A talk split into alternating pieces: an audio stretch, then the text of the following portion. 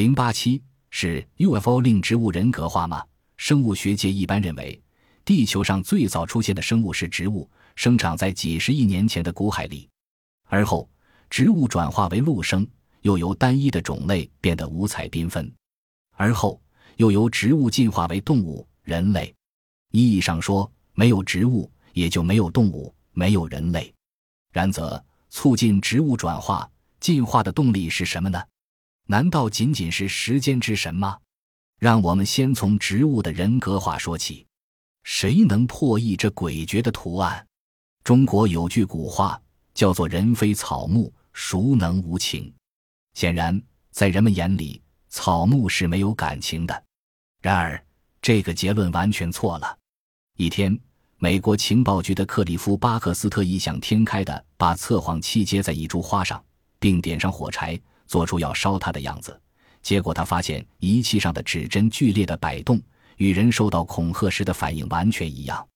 美国耶鲁大学的教授们还做过这样一个实验：将两枝花排放在一个房间里，让人毁掉一枝，然后这凶手走出房间，与其他人都戴上面罩，在依在幸存的那枝花边走过。当凶手靠近那花时，仪器上便显示出类似人类极度恐惧的信号。这些研究成果公诸于世后，许多植物学家和爱好者进行了验证，结果发现，假使装扮成鬼怪的模样，晚间在庄稼地走动，庄稼就会因惊吓而大幅度减产；而给他经常放他们喜爱的轻音乐，则会增产三五成，甚至有的植物还会闻音乐而高兴的起舞。中国西双版纳的原始森林中就有这样一棵风流树。如果在它旁边播放音乐，树身便会随着音乐节奏摇摆起来，翩翩起舞。它甚至有选择音乐的本领，播轻音乐或抒情歌曲，小树的舞蹈动作就优美；播放强劲的进行曲或嘈杂的声音，小树就一动不动。在中国湖北神农架林区发现一棵怕羞的树，这树在秋季夜间开花结果。假如是妇女老少。不管怎样看他，他都叶茂花艳；但青年男子只要看上一眼，便会马上枝条下垂，叶尾花蔫。于是人们送给他一个“女儿树”的雅号。植物甚至有情感需要。德国魏恩斯特凡学院的教师对西红柿及番茄进行了一项怪诞的实验：将六棵西红柿苗分别交给六个园丁，其中三个对西红柿苗充满爱心，给予无微不至的照顾。且与他们交谈，其余的只是浇水、施肥而已。结果使曼弗雷德霍夫目瞪口呆。给予无微不至关怀的那些西红柿所结的果实，平均多百分之二百二十二，每颗约比没有受到特别关怀的西红柿多结一磅果实。而且这些西红柿长得很水灵，果实又大又漂亮。以上研究和发现表明，植物像人一样有神经系统。有眼睛，有记忆力，有爱憎，有羞耻感，有情感需要。不但如此，它们还有自身感受的语言。当植物缺水时，会发出轻微的呻吟；当突遭强光或暴力时，会发出惊讶的声音。在平时，有的植物发出的声音像轻语，有的像喘息，有的像悲鸣。而原来叫声难听的，浇水、施肥后，声音则会变得较为动听。聪明的植物还有令人折服的自卫能力。上世纪七十年代初，阿拉斯加原始森林的野兔迅猛繁殖，它们啃食嫩芽，破坏根系，几乎要毁灭整座森林。人们想方设法，收效甚微。但是不可思议的是，不久这些野兔集体生病，大批死亡，不死者不得不逃离此地。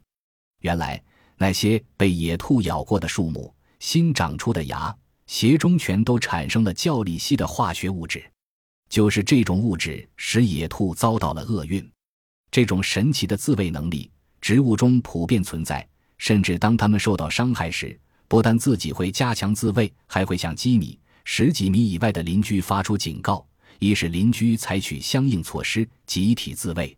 日本的山本茂等植物学家甚至发现了植物的血型。所谓植物的血液是由红色、不太透明的粘性液体所组成，其中液体里的糖蛋白就决定了它的血型。他们研究了五百多种被子植物、裸子植物的血型，发现其中六十种属 O 型，如葡萄、山茶等；二十四种属 B 型，如珊瑚树、扶方藤等；其他属 AB 型，如荞麦、单叶枫等。只是还没有找到属 A 型的植物。顺便说说，人有男女之别，花木也有雌雄之分。花木的两性有如下几种情况：一雌雄异株。即同一类花木中有的开雄花，有的开雌花，如银杏、棕榈等；二雌雄同株不同花，即同一棵花木又开雄花又开雌花，如柳杉、马尾松等；三雌雄同株有同花，即在同一棵花木内的花中具有两性器官，自相匹配，如桃、杜鹃等。植物两性受精之后，以结果形式繁育后代，然而居然也有像人一样胎生的。意大利自然科学家罗利斯在尼日利亚森林中发现了一棵奇树，它的顶部有一个女性性器官，花朵是从这里分娩出来的，结果也是在这里面进行的，时间长达九个月，恰如母体子宫孕育胎儿一样。果实成熟后就自己离开母体，落到地下。罗利斯把这奇树命名为妇女树。你看，植物多像人。之所以植物如此有灵性、如此人格化，就在于造物主外星人为使植物能适应地球环境，跟动物和人类处在和谐的统一之中，对植物改造时植入了某些动物的基因。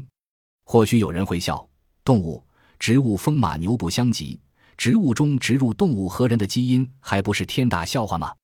我们不妨可以这么说，这种话是少见多怪。姑且不说比我们先进几亿。几十亿年的外星朋友能轻而易举地做到这一点，就是我们今日地球上的科学家也已经实验告捷。这些年，美国生物工程学家成功地将牛的基因植入西红柿的胚胎，从而培养出全新的品种牛西红柿。至于那些风流树、女儿树和妇女树之类人情味特浓的植物，有人认为是外星朋友进行植物人格化实验的最好见证。谁催产了四不像？通常说草木都是怕火的，可是非洲安哥拉的西部有一种怪树，火神反而怕它。它叫紫柯树，体型高大，枝叶茂密，四季常绿，在树枝间长有许多猴头似的疙瘩。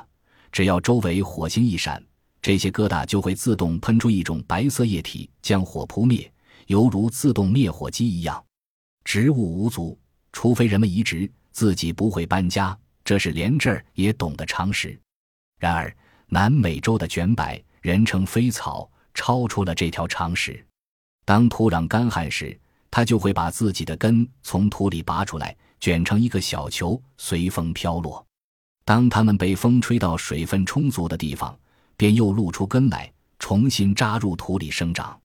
如再遇干旱，它会再卷起包袱去旅行。据海洋鱼类学家说。海洋中有一种比目鱼，夫妻和睦而用，彼此不能须臾离开，否则其中一条便会无法生活。植物王国也有这类忠贞的夫妻。中国云南省江城县有一种观赏木夫妻树，这种树栽种时，两棵小树苗必须栽在一块，独裁不能存活。若稍许离开，彼此会走近，直到合在一起。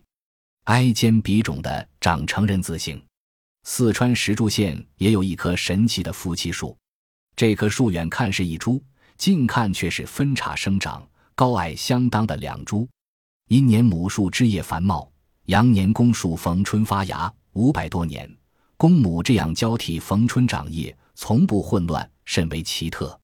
某些植物不但刻意模仿人类，而且还会心甘情愿地为人类报时、报晴雨。报风欠，报自然灾害，花回报时有次有序，从不像某些十三点的钟表乱套。在亚洲的马纳斯草原，就有种奇妙的报时花，淡黄的花朵总在早晨八时开，橙红的花朵总在中午十二点开，灰色的花朵总在下午五点开。牧民们世代依据这些花时进行作息。在澜沧江中游丛山上。有一种更奇妙的定时变色花，它在早晨六点呈淡红色，中午十二时变为白色，下午三点变为粉红色，晚上九点变为深红色，深夜十二点又变为玫瑰色。当然，一种花定时在某点开放的情况更多。瑞典植物学家林奈曾指出，蛇麻花在两点开放，牵牛花在五点开放，野蔷薇在六点开放，蒲公英在七点开放，芍药在八点开放。太阳花在十二点开放，万寿菊在十五点开放，茉莉花在十七点开放，烟草花在十八点开放，夜来香在二十点开放，丝瓜花在二十一点开放。植物报气象虽没报时普遍，但各地时有发现。中国广西新城有棵二十世纪三十年代的老树，如其叶子深绿，天必晴；变红则三日内有雨。新疆山地有种花。平时不开，一旦开放，次日必降雪，人称暴雪花。新西兰斯图尔岛上则有一种暴雨菊，如果花萼精神萎靡，预示几日内有雨。瑞典南部还有种暴寒暑的三色鬼草，假如气温在二十摄氏度以上，枝叶背向上斜伸；降至十摄氏度以上时，枝叶则向下弯曲；降至五摄氏度以下时，枝叶则会下垂至地。植物报自然灾害的特异功能，也许更会使我们感到不可思议。中国四川省武平县有着一棵不知多大年龄的古树，这棵只开花不结果的树很神，满树开花，预示当年风调雨顺；只开一边，没开那一边必有灾害，一朵花不开必有大灾。一九六七年，此树不开花，结果当地发生了较强烈的地震。广东省连南县的一棵古树，则能准确预告山洪。每当叶子由墨绿转为浅绿，当地居民必做好防洪准备。日本的合欢树，每届地震前十至五十小时，叶子必精神不振，甚至枯死。印度尼西亚爪哇岛的火山花恰恰相反，待到潘格兰格火山爆发前一天，这种平时不开的花朵会突然开出黄色的花朵。告诉周围的人们赶快逃离。上述之类的怪植物，除了一小部分是由造物公主阴差阳错造成的外，大多上有人工改造的痕迹。特别是像五色棉、飞草、夫妻树、抱栽花等等，可不是。为什么世界各地只有一种白色棉花，唯独秘鲁长彩色棉花呢？据美国的 UFO 专家鲍尔麦卡西透露，某些外星人穿着的衣服。是由五颜六色的自然色布片做成的。既然有五颜六色的自然色布片，就很可能有五颜六色的棉花，这可能就是问题的答案。